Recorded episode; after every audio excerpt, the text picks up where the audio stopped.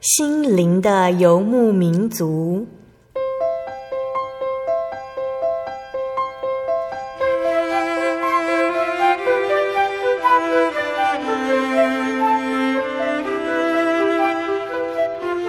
在这个谁都不管谁的后现代社会里，每个人的心灵都是游牧民族。成长的过程就是寻找的过程。每一颗漂泊的心灵，其实都在寻找生命的绿洲。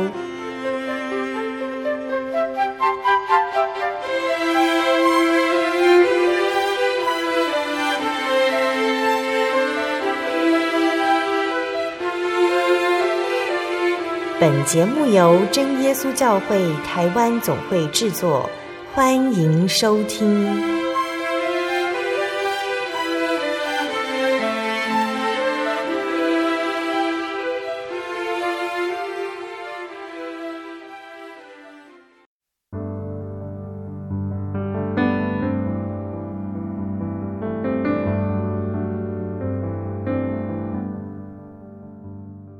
Hello，所有在空中的听众朋友们，大家平安，欢迎收听心灵的游牧民族，我是贝贝。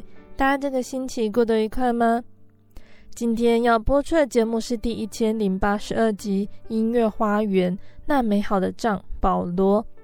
节目邀请了真耶稣教会黎明教会的曾怡蓉姐妹、怡蓉老师来和大家分享真言诗篇圣乐团暨管弦乐团即将在八月二十六日在屏东演艺厅带来的神剧《保罗》。怡蓉老师呢是圣乐团的指挥哦，那借由诗班和器乐的和鸣，带领我们认识圣经中的使徒保罗的一生。保罗他尽了自己一生见证神的恩惠。圣经上说。因着保罗一生的侍奉，耶稣为他预备了生命的冠冕。神剧中呢，展现圣经中信望爱的意义，让我们明白基督徒的榜样。那在这次节目中呢，我们邀请了怡蓉老师来和大家分享音乐会即将带来的感动，也会让听众朋友们抢先聆听到几首神剧保罗的曲目。那我们就先请怡蓉老师来和听众朋友们打声招呼哦。各位心灵游牧民族的听众朋友，大家好，主持人贝贝好。那我们想先请问怡蓉老师哦，怡蓉老师在这一阵子和圣乐团合作的情况如何呢？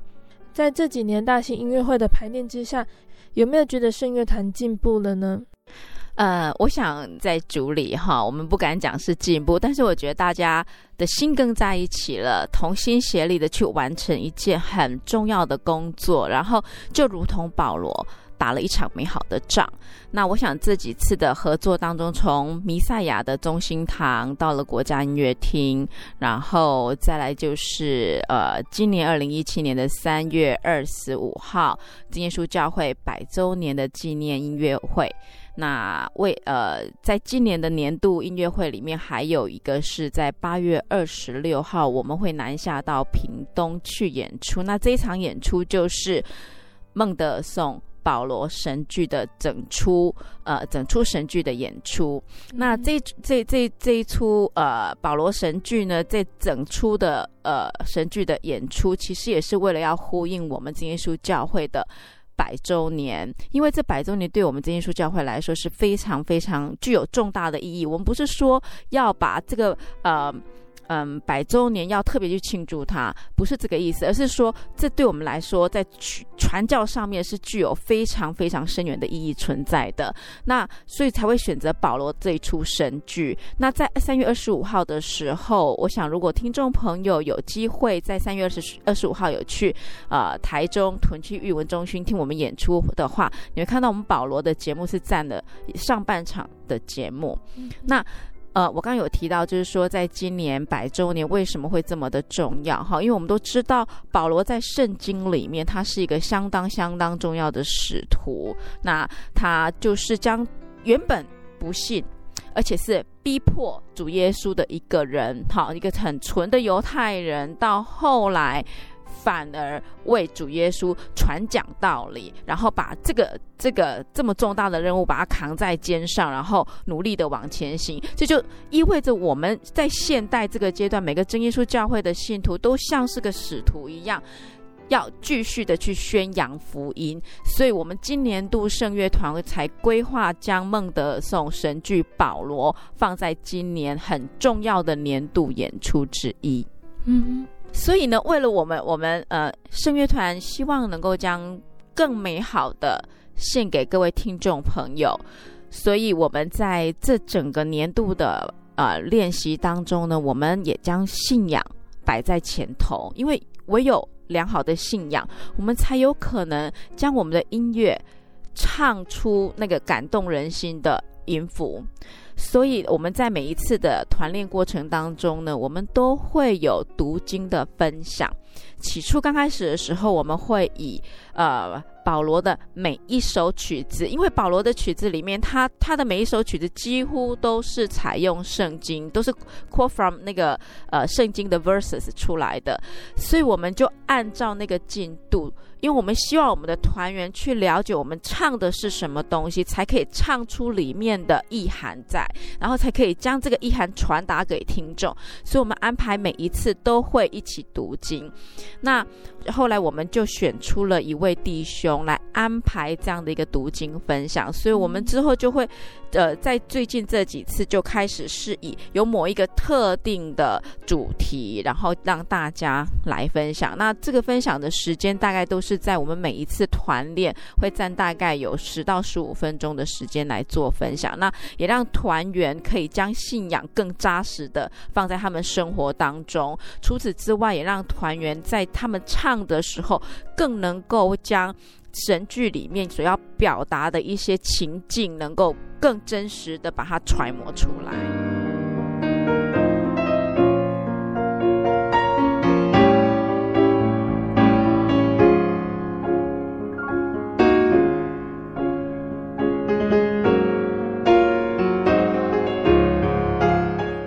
李勇老师对于保罗这出神剧的看法怎么样呢？因为保罗这出神剧在台湾比较没有那么常听到，那贝贝记得第一次听到神剧保罗呢，是以如老师提到的，但是网络上也很难找到有关于这出神剧的介绍哦。为什么圣乐团要演出神剧保罗呢？OK，谢谢贝贝，嗯、这出神剧哈，其实它是蛮冷门的一出神剧，但是其实它的整个故事内容情节还蛮感动人的。嗯，哈，它虽然冷门，但是它是非常具有意义存在的一出神剧。那为什么它会冷门？因为我们在坦白说，我觉得音乐史上有很多东西，很多交代的部分。哈，那呃，在音乐史上呢，就写说世界三大神剧。那三大神剧是哪三大？刚好没有这一大，所以世界三大神剧，第一个就是我们在那个巴洛克时期韩德尔的《弥赛亚》，第二个是在 Classical Period，就是海顿的《创世纪》，嗯，然后第三个呢，就是在浪漫乐派时期孟德尔颂的《以利亚》。就这三出，所以里面并没有保罗，也因为这样的关系，所以其实我们对保罗的了解并不是很深刻。那孟德尔颂一生当中写了两出神剧，第一出神剧就是保罗，第二出神剧呢就是以利亚。保罗虽然是他的刚开始创作神剧的一个。呃，就是怎么讲？应该是说，我们每一次，就像贝多芬好了哈，贝多芬在写作他的交响曲的时候，他前两首交响曲其实是他试着想写写看交响曲，所以他采用的调性就是最简单的 C 大调、D 大调的调性来写作。然后他也是明很明白的说，我是我我这两首交响曲是就是在模仿。海顿跟莫扎特的一个风格，嗯，所以对于孟德尔颂来说，他这一出神剧也是他试着写写看，所以我们可以看得出来，他虽然已经是在浪漫乐派时期的一个作曲家，可是它里面有很多很多的 elements，有很多的 style 都是源自于早期，嗯，巴洛克时期的一些 style，比如说，我们都知道。巴哈为什么现在会这么有名？哈，原因就是因为孟德尔松他 revive 他的啊、uh, St. Matthew Passion，巴哈的一首受难曲这样子哈。那孟德尔松把他 revive，把他复兴了，就是在他的音乐会当中呢，他就演出了呃巴哈的音乐。那就因为这样的一个缘故，巴哈的音乐开始受到重视了。好，那巴哈在当时那个年代呢，巴哈是 Lutheran Church 的。路德教会。路德教会呢，很重视在他们音乐里面有很多的 choral，就是我们说的圣咏。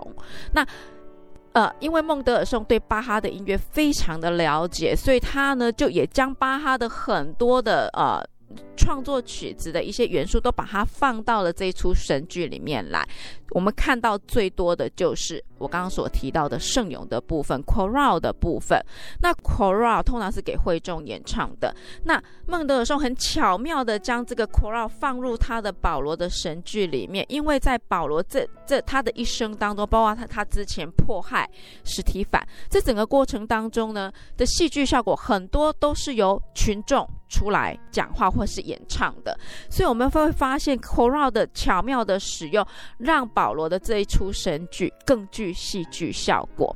那我们再讲一下哈，刚刚我有提到就是孟德尔颂这一部保罗，因为是他最刚开始创作神剧的第一部嘛哈，所以呢，他就模仿了别人的东西，再拿别人的 elements 进来，再加入当时浪漫乐派的和声融进来之后呢，就变成是一个非常 unique、非常独一无二的一出神剧。那 回头来看一下，这出神剧受到了巴哈很大的很大的影响。我刚刚说他 quote from 巴哈的 choral 嘛，好，其中有一首曲子是这一出神剧的中心点。好，那这个中心点就是孟德尔颂采用巴哈的一百四十 BWV 一百四十的 cantata 的 choral。好，那这个 c o r a l 他把它放入了他的保罗这一出神剧里面呢，他采用的歌词是来自于马太福音二十五章一到六节。那我念给大家听：马太福音二十五章一到六节，那时天国好比十个童女拿着灯出去迎接新郎，其中有五个是愚拙的，五个是聪明的。愚拙的拿着灯。却不预备油，聪明的拿着灯，又预备油在器皿里。新郎迟延的时候，他们都打盹睡着了。半夜有人喊着说：“新郎来了，你们出来迎接他。”这一段圣经在讲什么呢？它其实就是希望我们要警醒，然后预备好，准备主耶稣的来到。那这一首曲子呢，就是后来呢，孟德尔松将巴哈的这个 chorale 就放在保罗的第十六首，第十六首曲子，就是要提醒我们，我们身为一个基督徒，必须要无时无刻的警醒，然后最后才可以主耶稣到来的时候，我们才可以是预备好的。其实它就反映到保罗他的一生。他从前面还不是基督徒的时候，他迫害基督徒，到最后，当他真的知道啊。主耶稣有主耶稣这个人，然后主耶稣呢是是一直都是有看到他的，然后呢一直在 guiding 他，他最后将他的一生奉献出来，然后就跟着主耶稣的脚步走，把自己预备好，等等候那一天的来到。那我们等一下可以听一下，就是第十六首的 c o r a l 然后再听一下 overture 序曲。为什么我说十六首它是这么的重要？因为它的 theme。它的主题是也是序曲一开始的时候出来的音乐。那我们先休息片刻呢，来听一下这两首曲子。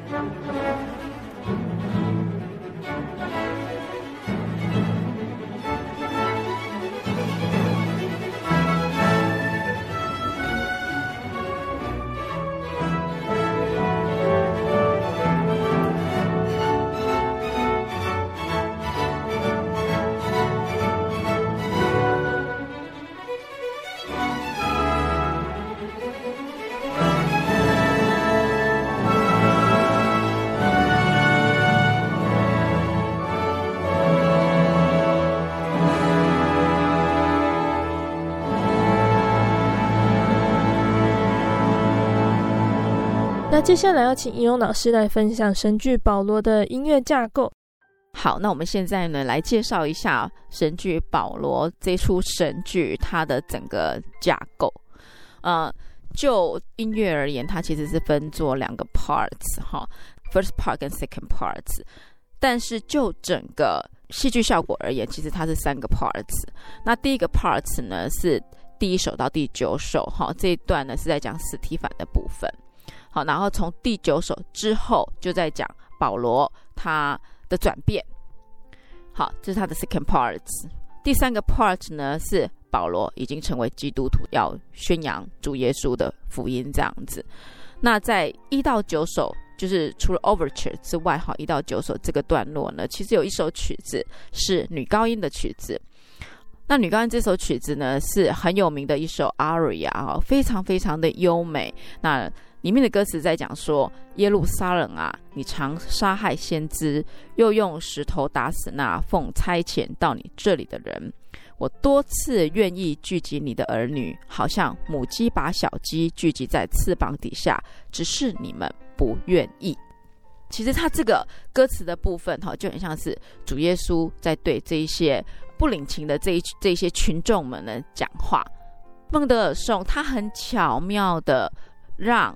女高音来担任这一个角色，那我们来看一下这整出神剧哦，里面其实有好几个段落都是主耶稣的角色在讲话，嗯，可是孟德尔颂并没有把主耶稣的这个角色给独一单一的一个声音或单一的一个人来演唱。好，在这第七首的时候呢，他给女高音演唱，然后到了。那个后半段的时候呢，他给男高音演唱，然后在扫罗扫罗，你为何逼迫我的那一段呢？他采用由女生合唱来演唱。那我们来看一下，为什么孟德尔颂他会这样的去安排这个角色的部分呢？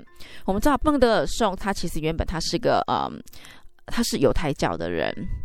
然后他后来转变成基督徒，他其实对于圣经的道理是了解得很透彻的，所以他也应该知道说主耶稣是无所不在的，他并不是就是由单独的一个个人可以有办法把它揣摩出来的，因为主耶稣他是无所不在的，所以他用不同的角色的人来演唱这一个。很特别的一个角色，这是他采用的一个手法。那在第七首的时候呢，这个部分由女高音来演唱这这一首曲子，然后呃，他其实就是在告诉这些人说：你为什么要这样子对待他的使徒呢？所以呢，群众们在这个时候就是呃，希伯来人，他们反对史提凡所传的福音，所以希伯来人呢，他们就要用石头打死史提凡。可是史提凡在他要死之前呢，他还跟主耶稣祷告，他就说：“原谅这些人吧，这些人他们是很无知的，他们根本不知道他们在做什么。”然后史提凡讲完了之后呢，他就断气了。接着就圣勇就出现了，好，出现完之后呢，我们就进入到了那个保罗的部分。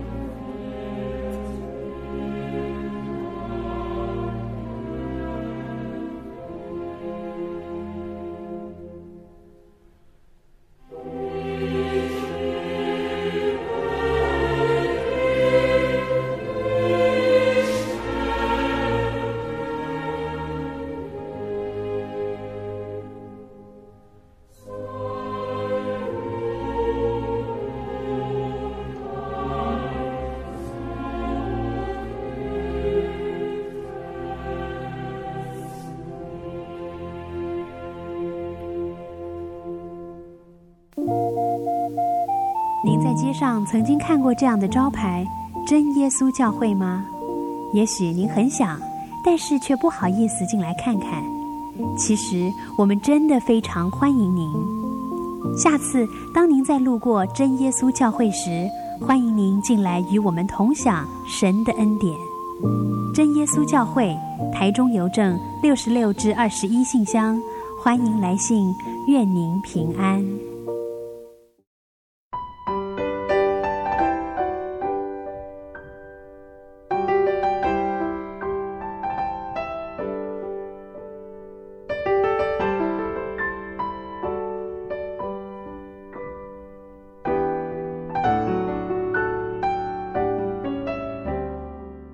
亲爱的听众朋友们，欢迎回到心灵的游牧民族，我是贝贝。今天播出的节目是第一千零八十二集《音乐花园那美好的仗》保罗。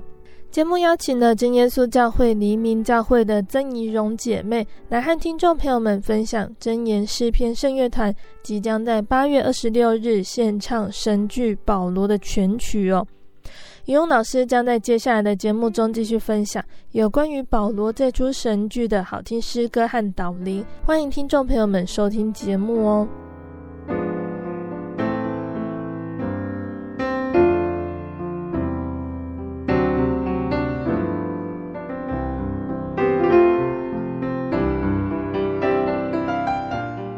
那进入到保罗的部分，就是我们刚刚所讲的 second part 的部分，哈，在 approaching 保罗，然后呢，呃，保罗他后来开始改变。那在这个段落的部分呢，刚刚有提到有一段经节，他讲说：“扫罗，扫罗，你为何逼迫我？”在歌词上是扫罗，为什么？我们都知道，保罗在还没有真正成为基督徒之前，他的名字就叫扫罗。扫罗，扫罗，你为何逼迫我？这一段歌词在音乐史上是很有名的，因为不是只有孟德尔颂才用这一段歌词来创造音乐而已。在文艺复兴晚期、早期的巴洛克时期，有一个作曲家叫序茨，序茨呢也用这一段歌词：“扫罗，扫罗，你为何逼迫我？”写了一个很有名的音乐出来，可是当时他全部都是用合唱来表现的，而孟德尔颂在这里他采用女声合唱来表现这一段音乐。我觉得这段音乐其实还蛮值得我们去听，他如何是揣摩出那一种感觉。我们在团练的时候，哈，正好更好，呃，刚好是上个礼拜天的团练的时候，问大家，我说，嗯，你们觉得这一段话？主耶稣他是用什么样的心情在跟保罗说？我想答案是没有一个正确的一个答案哈，因为我们不是当时的人，我们并没有去呃刚好在那个那个时期的时候去听到主耶稣去跟扫罗讲，我们也没有在那当下，所以我们不晓得他到底是一个什么样的一个声音的出现。但是就我们来我们来想想看，主耶稣在面对保罗的时候，在这个阶段，那时候扫罗他看不见了。然后呢，他听到这个声音，那主要是用什么样的声音来告诉扫罗的？那我们有一个姐妹说，她觉得是慈爱的，但是呢，又具有失望。扫罗，扫罗，你为什么逼迫我？然后我们有呃一位弟兄就说严厉的，哼。然后我们也有其他的姐妹也认为应该是严厉的。扫罗，你为什么为什么逼迫我？严厉，用女生三部合唱要演唱出来。有人说具有慈爱的严厉，所以要把这一段音乐揣摩出来，其实是真的不容易的。我们通常都会觉得说，一个很有稳定的角色，让你觉得是可以信靠的角色，他的声音应该会是比较低沉的。嗯，可是不是哦，在这里它是采用女声。合唱，所以要把这个影像，我们要用声音去 picture 出当时的那个、那个、那那个影像出来。的确是我们花了不少时间要去揣摩，要把这个希望可以借由我们的声音，然后让听众听到的时候，那个 picture 是可以出来的。那这首曲子它虽然它很短，但是。如果你真的是细细的去品尝的时候，孟德尔颂一定花了不少心思在这一首曲子上面，因为在迫害的那个和声，它是不和谐的，它采用不和谐音程。你为什么迫害我？那和声是不和谐的。到最后，他说：“你起来吧，往哪里去？”那个阶段的时候呢，和声是正向的，是光明的，所以他把用用了用和声、用人声的效果去把整个戏剧效果铺陈出来。当那个和声出来的时候，你起来。那个和声一下去，你可以感受到突然间一道光出来了。那就是孟德尔颂在这一出神剧里面的写作，真的是很费心思在创作的一首曲子。容我再倒回来讲第七首的 Soprano 的 Aria。这首曲子呢，其实很多人拿出来单独唱。那我们听到的声音都是非常具有成熟的声音。而且呢，是很具分量、很具情感的。可是，当我们去了解，其实这首曲子它的背后的意涵是什么的时候，我们会希望去听到的一个声音是 pleasing 的，然后是一个没有很多嗯杂质在里面，比较纯净的声音出现。嗯。这也就是为什么我们在三二五的时候，我们选了一位姐妹，很年轻的姐妹，然后从韩国飞过来，来试着去诠释这一首曲子。每一首曲子都有它的独特性存在，有些时候真的不是我们所说的我具备有多么好、多么棒的技巧，我们就有办法把这个曲子唱到它的中心点去。类似像这样子一种。宗教歌曲，信仰还是摆在第一位。我记得我们在三二五演出的时候，我们的男高音也是从韩国请过来的。他唱的那一首 aria 呢，其实也是主耶稣的一个角色的 aria。他很认真的在揣摩那一个角色，很认真的在唱。虽然说在整个音乐会的过程当中，他真的呃有一些 miss 掉一些音符。但是我们可以感受到他那一份心他那个愿意去把他自己奉献出来然后将他的声音揣摩出那个情境这就是很令我们感动的地方。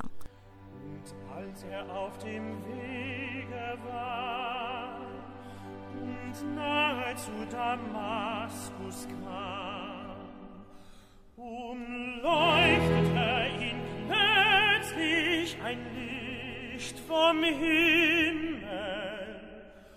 Und er fiel auf die Erde und hörte eine Stimme.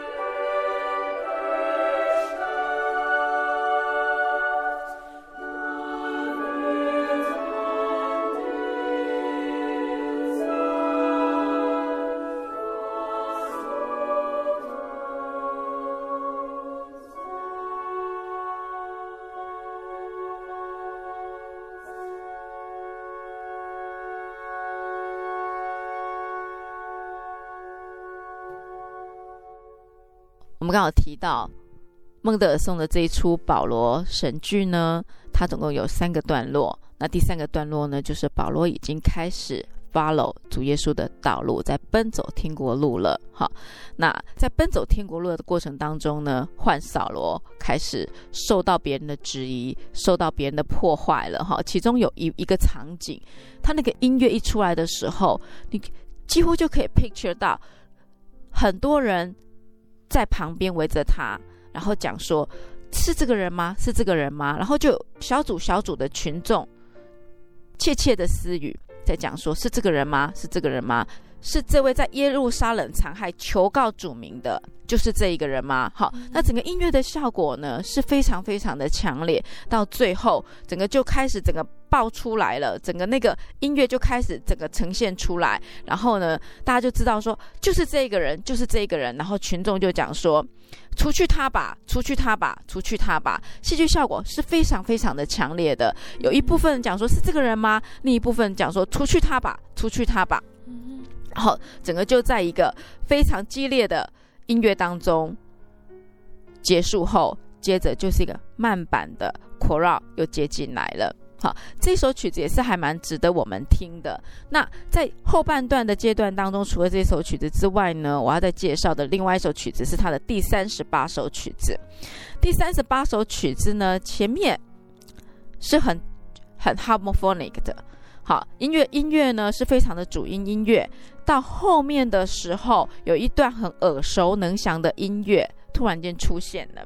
这段音乐呢，其实它也是出现在。司提反的时候，在司提反那个时候呢，大家说用石头打死他，用石头打死他。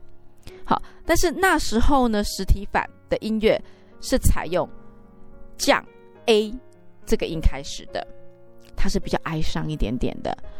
而在保罗这一段的时候呢，大家说用石头打死他，用石头打死他，是采用升 A，整整差了一个全音。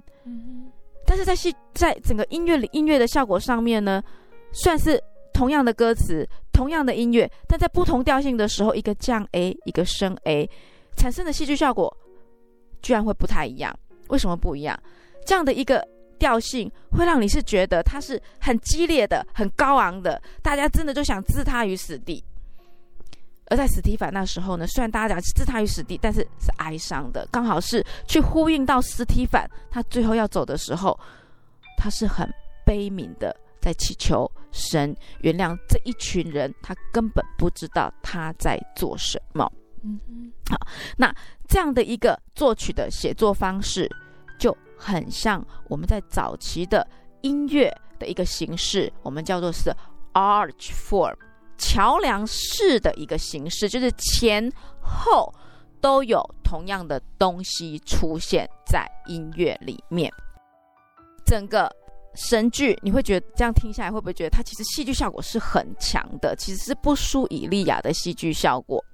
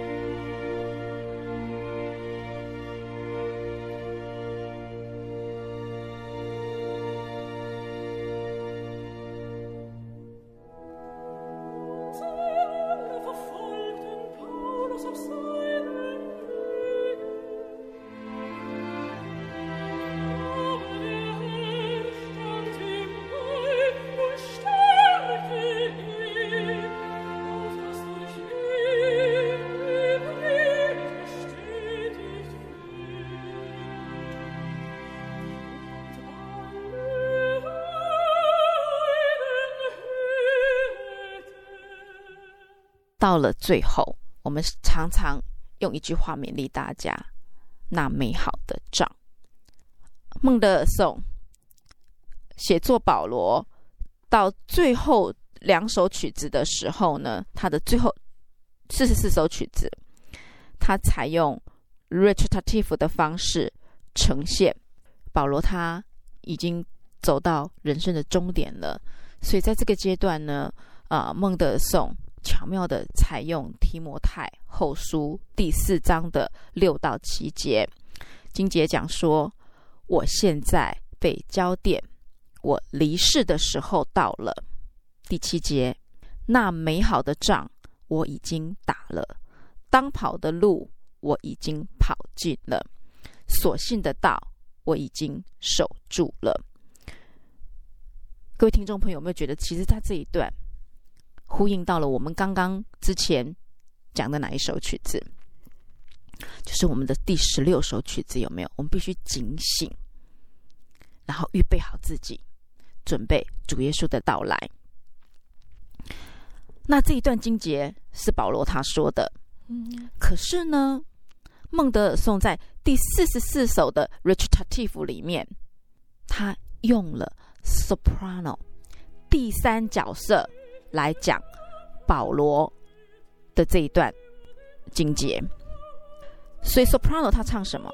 那美好的仗他已经打过了，当跑的路他已经跑尽了，所信的道他已经守住了。指的保罗他已经做好了准备了。就这样子，四十四首结束完之后，没有 ending，这首曲子是直接接入。第四十五首的合唱，从此之后有公义的冠冕为我们存留，就是按着公义审判的主到了那日要赐给我的，不但赐给我，也赐给凡爱慕他显现的人。在这里也祝福各位听众朋友，让我们都可以一起向保罗看齐。在我们的人生当中，好好为自己，好为我们的信仰打一场美好的仗。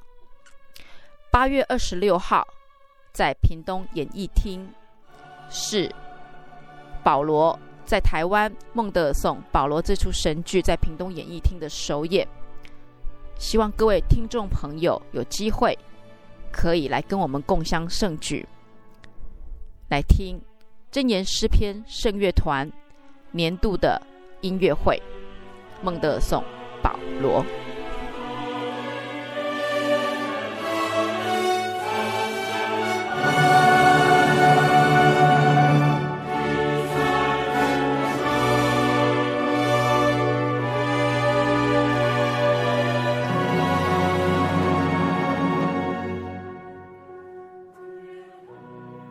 亲爱的听众朋友们，今天的节目就分享到这里喽。很高兴能够邀请到怡蓉老师在节目上分享这一场即将在屏东演出的神剧《保罗》。相信在怡蓉老师今天的介绍内容和导聆，都能够让大家对于这出神剧有更深入的了解。